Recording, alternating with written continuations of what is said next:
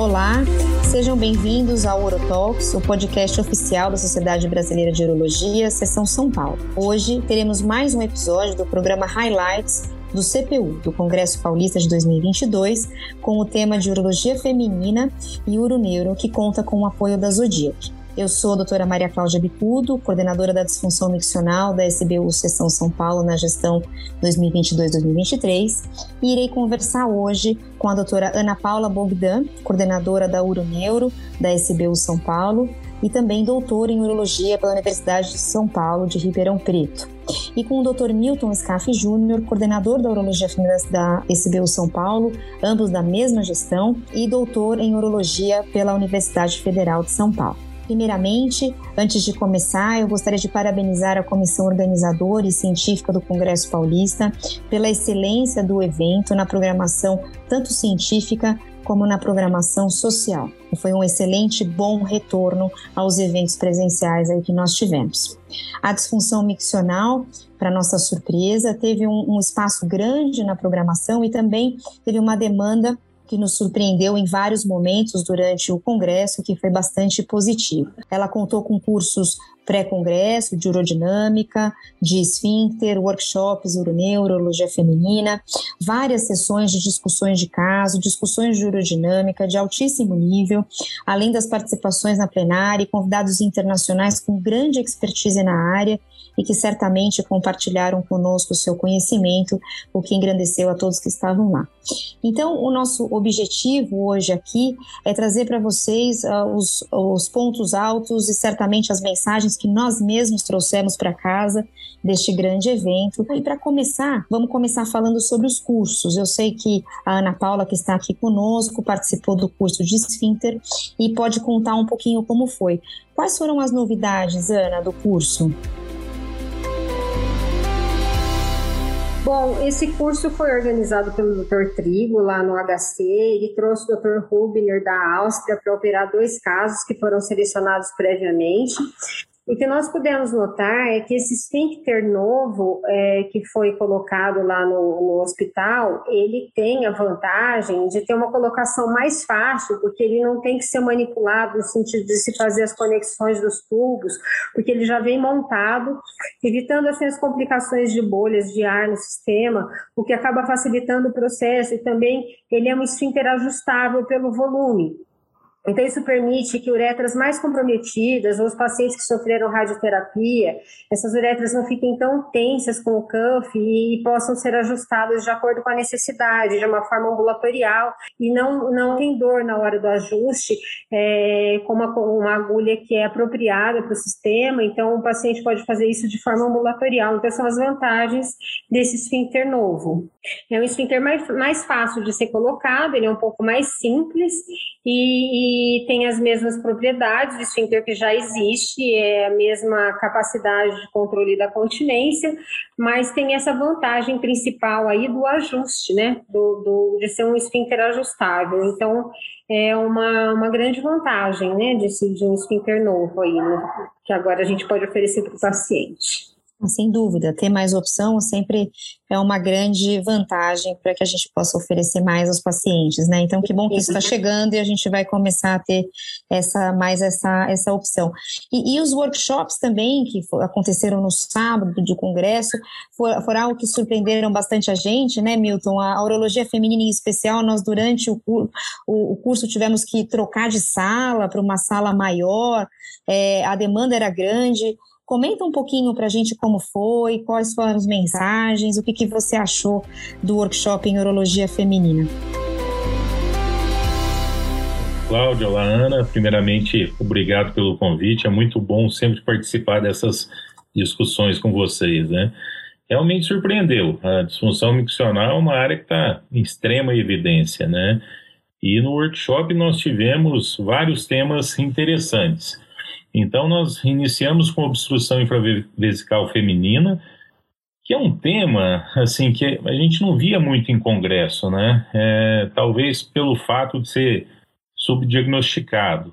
Então, a gente teve a oportunidade de acompanhar discussões sobre diagnóstico, tratamento da obstrução infravesical, é, o tratamento funcional, depois até queria ver a opinião da Ana, ela apresentou um vídeo na plenária em relação à incisão de colo, e até é, é, com você que foi a coordenadora do módulo, né?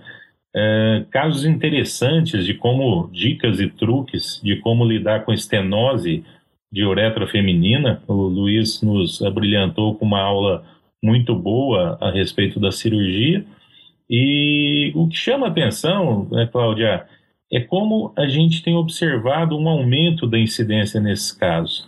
É, nós que fazemos muitas, muita urodinâmica, né, a gente tem visto realmente que é, é, a obstrução infravesical é uma patologia muito presente na nossa prática clínica.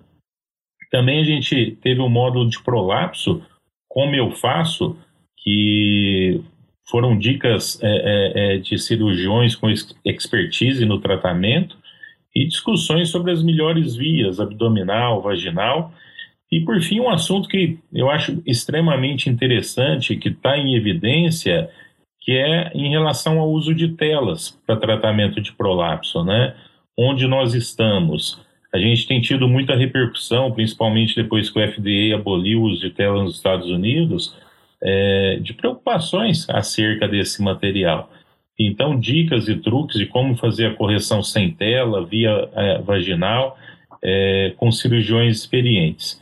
Por fim, cenários desafiadores na incontinência urinária feminina, ou seja, incontinência urinária associada à obstrução infravesical, incontinência associada à hipocontratilidade detrusora, é, falha imediata do sling, o que fazer, né? É, assim como retenção urinária pós-sling, o consenso que a gente teve é, dos experts da área é que você deve abordar precocemente nesses dois casos. E uma palestra brilhante com o doutor Eric Hovner, é, que comentou, nos falou a respeito do tema extrusão de telas é, e dor no pós-operatório, como conduzir.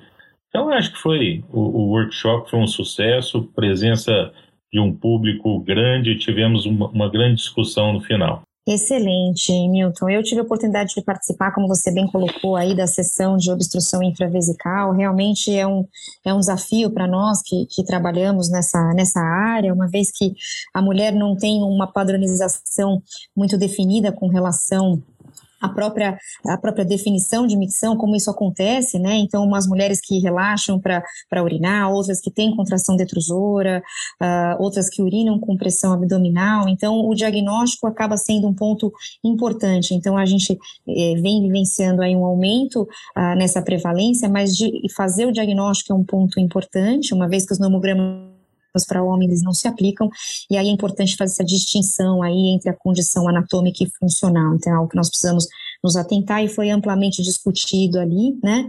E a Ana acho que pode acrescentar aqui para nós, aproveitar que ela participou também da, na, plen- na plenária teatro, mostrando um vídeo sobre a incisão de colo em mulheres. Ana, como que vocês fazem aí? Alguma dica para quem não conseguiu te assistir aquele dia? Olha, a gente apresentou um vídeo, que é como a gente costuma fazer aqui, Claudinha, na FAMERP, né, que é na faculdade onde eu sou coordenadora da residência, porque os serviços costumam fazer, é, cada um a sua forma. O que a gente costuma preconizar aqui são duas incisões no colo vesical, às cinco e às sete horas. A gente usa a alcinha, de, a faquinha de Collins, e a gente faz uma incisão com bisturi elétrico no corte, e a gente costuma deixar um, um, mais ou menos o bisturi em torno de quarenta, que é para não ficar uma, um corte muito agressivo e um corte bem lento, no sentido de profundidade, não alongando muito esse corte para não causar é, sempre mais profundamente do que alongando o corte no sentido de preservação do esfíncter, até que a gente note um desabamento do colo, uma abertura satisfatória. Então é assim que a gente costuma fazer, foi assim que o vídeo foi apresentado. O vídeo não teve mais que dois minutos e meio, é uma cirurgia é, bem rápida, que dá para fazer com tranquilidade, e muitas vezes é, ajuda a paciente quando a obstrução é de colo vesical, né, por fibrose, uma elevação de colo vesical. É, o que pode acontecer muitas vezes é que às vezes esse, esse colo volta a, a se obstruir, né, mas foi o vídeo que a gente apresentou.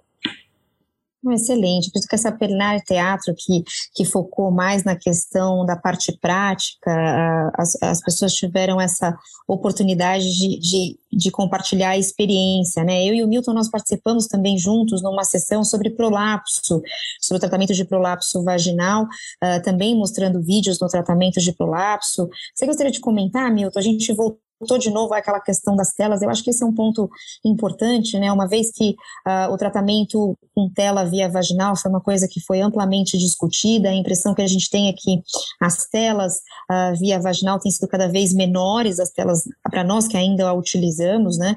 Têm sido telas menores, ou o tratamento via abdominal, como eu mesma acabei mostrando ali da, sobre a sacropromontofixação. Você gostaria de comentar um pouquinho sobre essa sessão? Eu acho que foi uma sessão bem, bem bacana, assim, do ponto de de vista prático, assim como a Ana colocou da incisão do colo, a gente também teve essa oportunidade de mostrar o tratamento de prolapso ali. Sim, é, eu achei interessantíssimo esse formato, né, de você dar aula e mostrar a, a parte prática com vídeo e tudo isso. O que chama a atenção, Cláudia, é assim, grande parte dos trabalhos que a gente tem e grande parte do, dos relatos dessas complicações É, se reportam a telas que a gente utilizava em dois mil e quinze, que eram aquelas telas gigantescas, né? Então, como você bem disse, o, o, a quantidade de malha que a gente usa hoje é muito menor. Então, acho que a gente precisa ter estudos bem desenhados, mostrando quais são os índices de complicação com essas malhas, né? Além do que, naquela época, em dois mil e quinze, você se lembra, muitas vezes a gente ia como preceptor em outras cidades ensinar os médicos a colocarem essas telas, e muitas vezes o profissional não tinha uma formação adequada. Então eu acredito que grande parte dessas complicações também estão relacionadas ao ato cirúrgico, ao procedimento cirúrgico. É, em relação à via de abordagem, é, foi interessantíssimo. É, primeiro você apresentou a abordagem minimamente invasiva da copromontofixação, É, e foi um vídeo de cinema, um vídeo maravilhoso, não teve nenhuma, nenhum sangramento, foi um vídeo perfeito. É, depois disso, a gente, eu tive a oportunidade de mostrar a correção por via vaginal, né? E eu acho assim, é, na verdade, Cláudia, o cirurgião ele deve ter, é, ele deve saber fazer a correção tanto por via abdominal quanto por via vaginal. Lógico, ele vai ter um pouco mais de experiência em, determinada, em determinado acesso.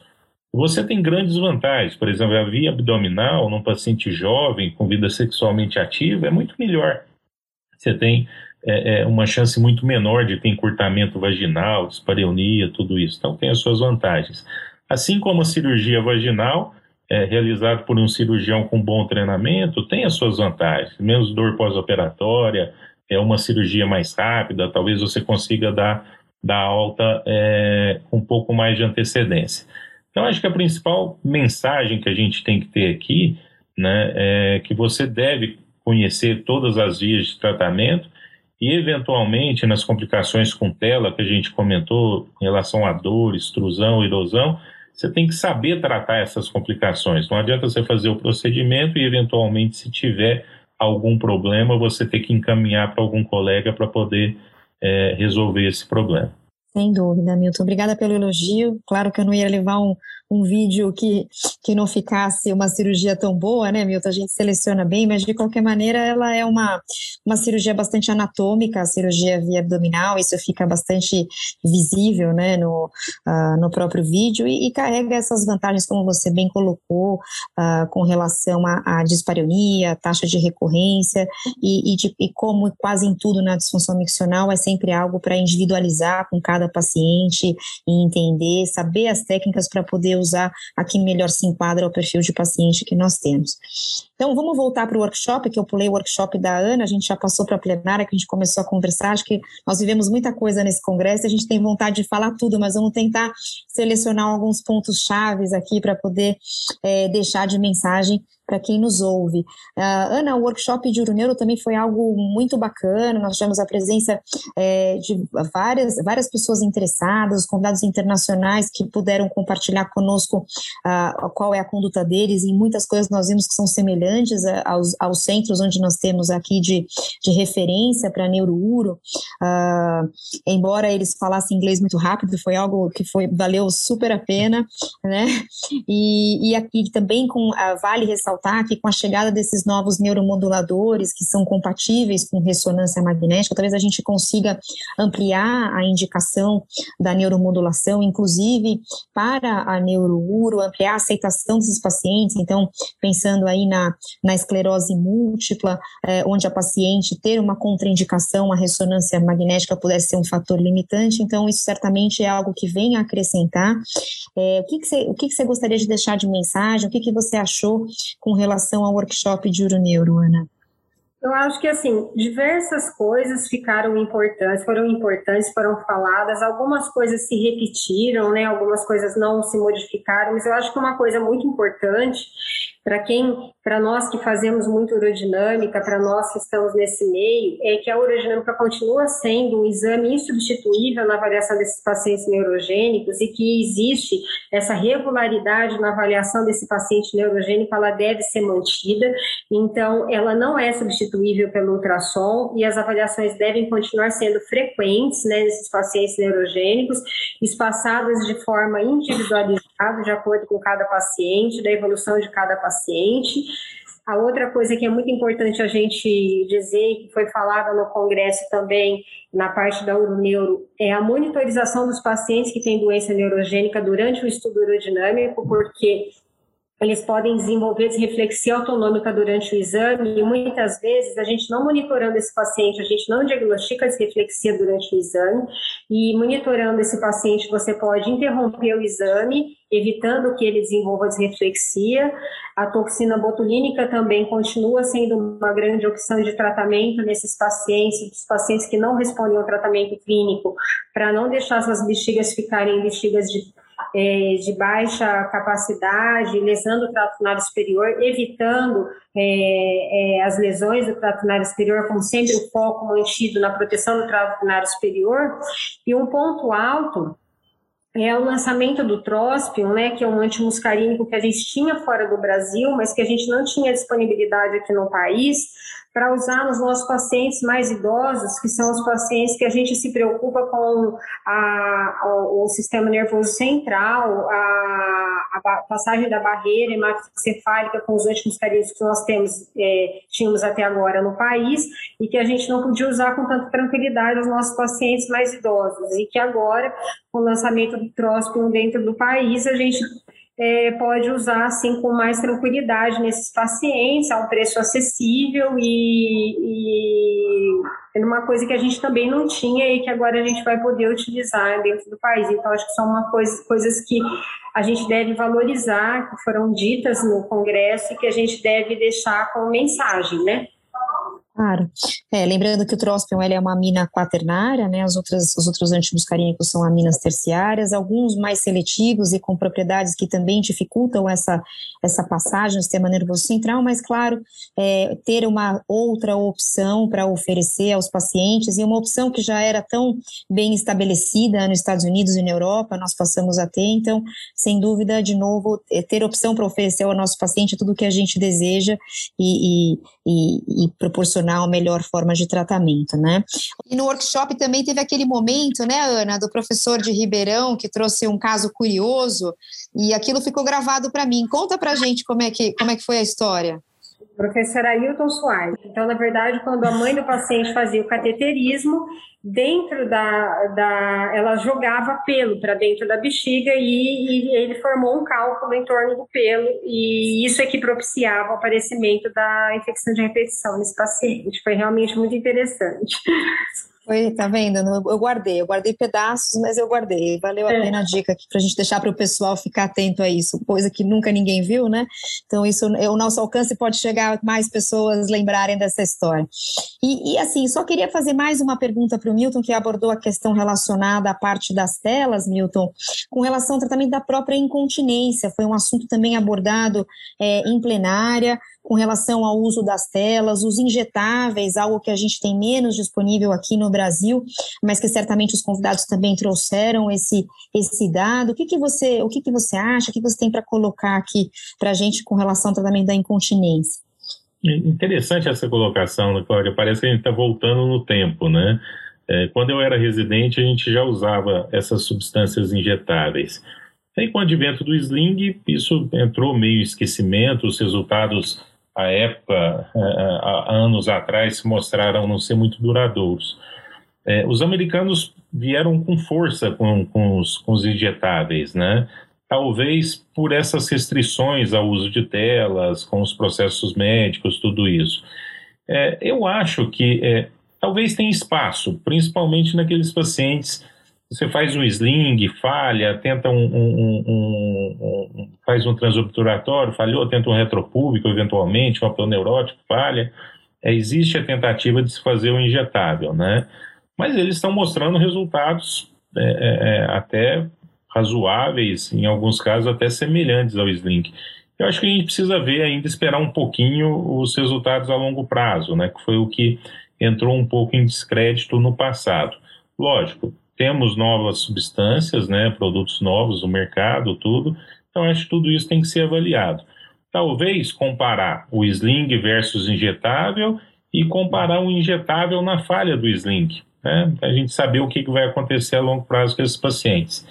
É, Cláudio, eu só não poderia deixar aqui de lembrar também algo que foi uma novidade muito grande para mim, antes do nosso curso lá de, de prolapso na plenária, foi o Rogério Fraga, é, Fraga mostrando A, aquela anatomia no metaverso, né? É interessantíssimo isso. Eu acho que isso é a medicina do futuro. É, você pode interagir com outros médicos à distância, tudo isso. Então, é uma coisa que deve ser lembrada, e principalmente para as novas gerações, que eu acredito que isso vai ser a nossa realidade, já é a nossa realidade, né? Isso vai facilitar muito o estudo, enfim, é, é, nos próximos anos. Sem dúvida, Milton. Eu acho que essa questão do metaverso, transpondo ao que a gente está fazendo aqui, é justamente isso, né? Nós estamos ampliando o conhecimento que nós três tivemos, ou que nós três abstraímos ali durante o Congresso, e certamente através desse recurso que nós estamos utilizando aqui de podcast, isso ganha uma grande dimensão. Então, se pensar isso há um tempo atrás, onde o conhecimento ele era restrito, hoje em dia, através desses, desses mecanismos digitais, nós ganhamos extensão, né? Então, isso certamente entra aí nessa, nessa comunhão aí da era digital e que nós temos que acompanhar, porque certamente é muito, muito bem-vinda.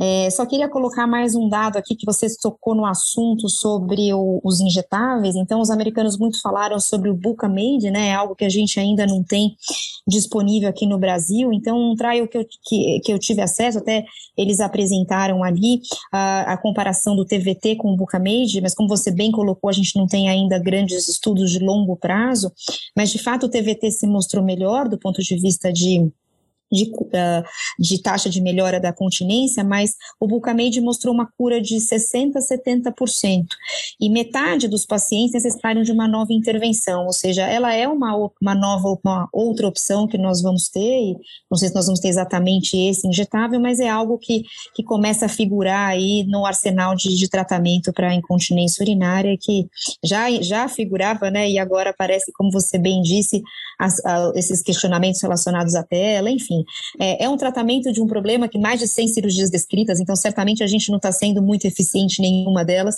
mas nós continuamos aí à procura do melhor a oferecer para o paciente, né? Então, é, eu acredito que o Congresso teve realmente bastante coisa, nós tivemos bastante oportunidade de discussões, discussões ricas, é, acredito que nós três fizemos aqui o nosso papel de, de trazer para quem nos ouve uh, a mensagem que ficou para nós mesmos, né, as mensagens que nós trouxemos para casa, de tudo aquilo que foi discutido. É, eu gostaria de aproveitar e agradecer a presença de vocês, da Ana e do Milton. É, se vocês, gostaria que vocês deixassem aí uma mensagem final, antes que a gente nos despedisse mais propriamente aí dos nossos ouvintes. Olha, o que eu gostaria de deixar como mensagem final é, em primeiro lugar, que eu fico muito feliz que nós estamos voltando aos eventos presenciais, e o Congresso Paulista, eu acho que se consagrou mais uma vez como um dos maiores congressos do mundo. Está mais do que é, é, provado isso. O Congresso Paulista é um nível científico altíssimo, e eu fico também muito feliz que a disfunção miccional ocupou um grande espaço dentro do Congresso Paulista. Então isso é muito importante, é, a importância da disfunção miccional dentro da urologia, o grande espaço que isso ocupou é, dentro do Congresso, em diversos workshops, em diversos cursos e dentro da plenária. Então agora a gente está conseguindo trazer assim uma pequena parte de tudo que a gente viu, mas para mostrar a importância da disfunção miccional eh, e do nosso grupo dentro da urologia do país. E agradecer a Claudinho, o Milton pela parceria dentro da C P U, o Cristiano pela organização brilhante é, na, na presidência da Comissão Científica, e o nosso presidente, o Marcelo, pelo brilhantismo aí do, do C P U. Obrigada. Milton, suas, sua a, mensagem final? A, a, a Aninha falou, falou praticamente tudo. Eu acho que foi, é, é, foi muito gostoso, né, é, voltar ao encontro presencial. Eu acho que estava estava todo mundo sentindo muita falta disso. É, parabenizar a comissão científica, a organizadora. Acho que os temas foram de altíssimo nível, né? Nós tivemos discussões brilhantes uh, em todas as áreas, em todas as áreas. Mas a disfunção miccional, a gente percebeu realmente que está tendo tá tendo um boom, né? As pessoas estão procurando, estão mais interessadas. São temas realmente interessantíssimos. Ficar de olho aí na, nessas novas abordagens, nas novidades, né? É, esperar ver o que, que o crivo do tempo vai nos mostrar. Um abraço a todos e até o próximo evento. Muito obrigada a vocês por estarem conosco aqui, também deixando a mensagem de cada um.